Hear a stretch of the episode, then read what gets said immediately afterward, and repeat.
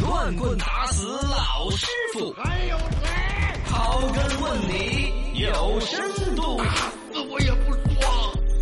说无偿县的血怎么以无偿来用？嗯，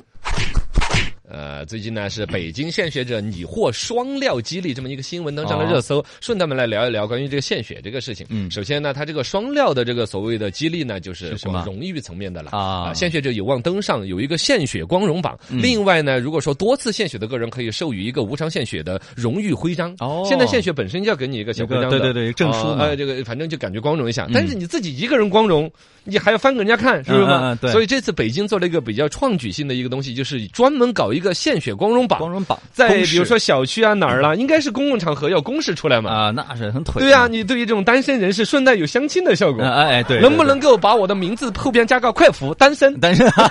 顺便相亲陈了二狗献血光荣快符单身哎啊，QQ 号码、微信号 码，是吧能够解决很多问题的很。光荣，很光哎荣。献血又上一个新闻，有人就来讨论嗯，什么无偿献的血就要有偿来用。甚至网上有一些说法说无偿献血是最暴利的生意啊，啊赚了钱了什么之类的，啊，有这种传言哦，因为确实那玩意儿你要花钱才能用的嘛，啊对对然后对那边又是免费来的血，就感觉进货不要钱，卖的时候很贵，你不觉得利润很纯暴高吗利是吧哦，有这种传言，当然肯定是错误的传言了。错误错误事实上，我们中华人民共和国有专门的献血法，然后其哎献血法、献血法、呃，献献血法。献血，血，你那么大一袋的嘛，血是一液地的流血，好，嗯，反正呢，血站是采集提供这个临床用血的一个呃机构， 对是以不以盈利为目的的一个公益性的组织。当然，它里边也牵扯到有这人工从哪儿来啊，人员经费、事业经费是政府预算要给他们拨款的，所以他们首先根本就不是盈利机构，就更不要谈暴利啊什么之类的。之所以大家会较这个真儿呢，主要还在于说这个血采的时候没有收钱，呃，没有没有给我们钱，嗯是献血的时候不给我用们的时候还用的时候要收钱，用的时候的钱主要是你哎嗯就是比如说他们运输、人分离工啊还有你冷冷冻在那儿啦，对仪呀器设备、包括血液医检院测的一呀，些啊，有对很呀多些出来。当然，以前我每一次说到这儿的时候，我都要点一句，你说政府各种预算到处都是，如果说能够顺带把这个钱。由政府拨款来出了，让用血的人完全一分钱不出，啊，破掉这个传言不好吗？嗯，我今天仔细想了一下，好像也不妥，也嗯也还在于说这个血也在用的时候，如果是完全零成本的话，嗯它在管理上，我觉得难度会更大。嗯，不管是那一边需要用血的人，说是一袋还是两袋，对五百 CC 还是一千 CC，对是吧？他啊还是医生在使用的时候，医院调用这个资源的时候，它有没有一定的代价？嗯呃所以说，对这个逻还辑是可能还真不是简单的一句话解决得了。对对全世界的逻辑都之所以是有偿免义务献血、免费的献血，对然后无偿的献血，然后用血的时候是有一定偿费用的。嗯，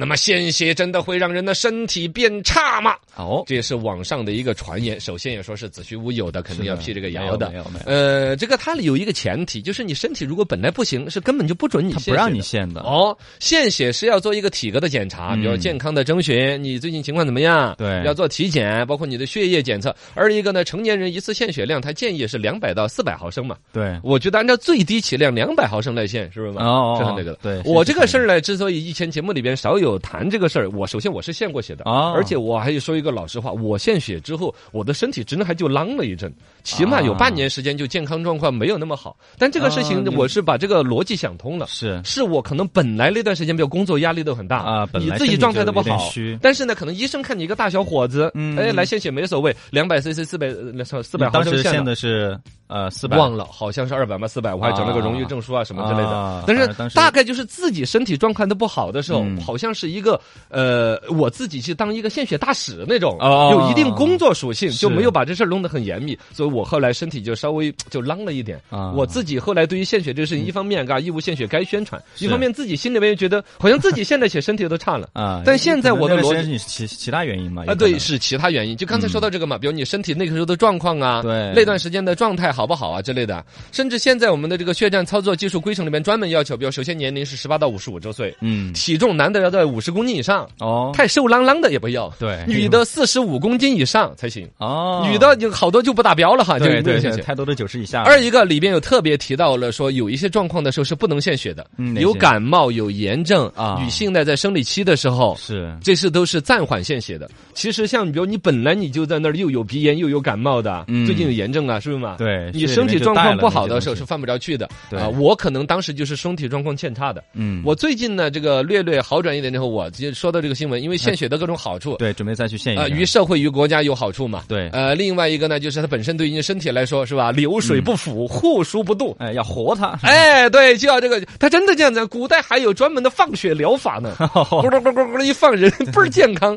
这个是这个英国爱丁堡大学和荷兰的莱顿大学的研究人员呐，在《Nature》看喷喷什么什么玩意儿上面 发表了一篇文章，就是关于这个衰老这个说法。血液当中的铁代谢异常会跟很多衰老的疾病有关系。嗯然后呢，把这个血献出去，是有效的排出体内多余铁质的方法之一。哦， 这都是英国爱丁堡大学。行好，嗯哦，然后呢，二百四毫升嘛，嘎，对对于对整个社会的作用，包括了人有旦夕祸福，自己或者家人朋友，哎你可以免费调用多少对血对，量你，献过血的都可以，还有整个这个社会和这个国家的运转，它是需要这样子的。嗯，嗯，我跟你说，现在无偿献血肯定已经很不错了。一九九八年的数据是三十二万的这个人次献血，到二零二零年的数据是一千五百五十三万，哦呦，增加了四五十倍。哇，是啊是这是样增长很喜人吧对公？民但意识其也实是缺口的还很大啊世卫组织的说法，缺血一个国家的无偿献血占人口的比例是千分之五十，嗯，也就是百分之五，嘛，嗯，才能满足临床的用血。但实际上我们现在是多少？还没有达到，现在是